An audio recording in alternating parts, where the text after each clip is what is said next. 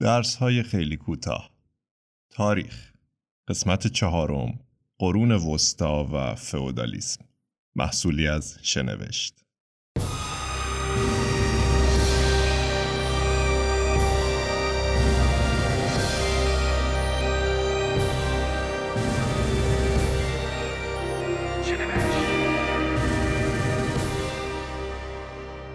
فئودالیسم یا نظام ارباب رعیتی که از آن با عنوان حکومت ملوک و توایفی نیز یاد می شود به عنوان نظامی سیاسی در قرون وسطا گسترش یافت که در آن قدرت در حکومت‌های بومی و محلی در دست زمینداران بود.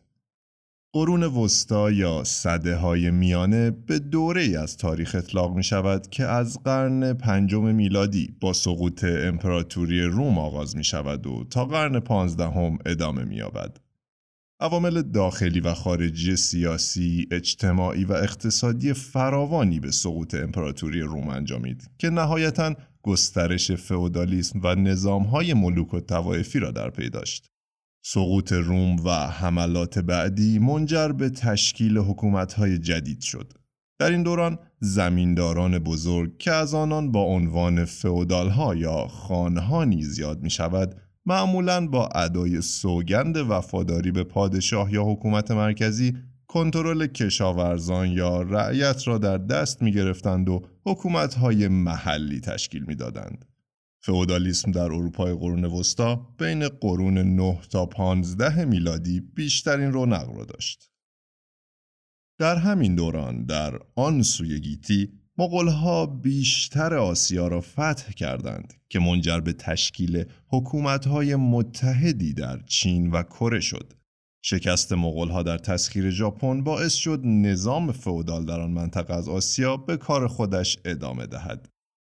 در همین دوران یعنی قرون وسطا های بزرگی در پزشکی، دانش، ریاضی و جغرافی در تمدن اسلامی اتفاق افتاد.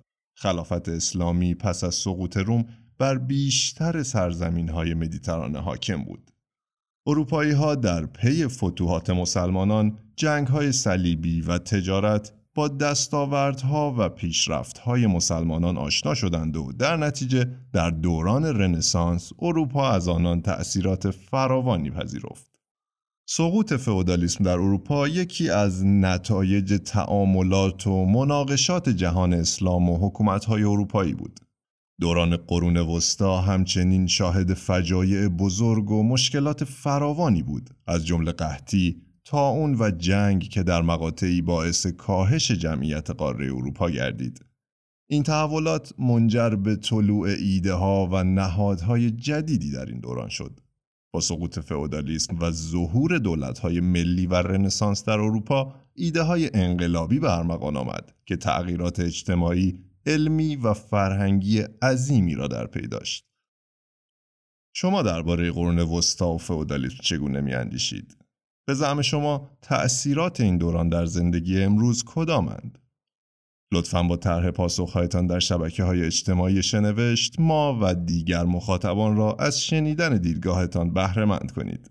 برای شنیدن پادکست های بلند ما می توانید در وبسایت شنوشت.com مشترک شوید. در قسمت آینده به دوران پس از کشف دنیای جدید خواهیم پرداخت. در اینجا به پایان قسمت چهارم تاریخ از سلسله درس های خیلی کوتاه می رسیم. شاد و تندرست باشید.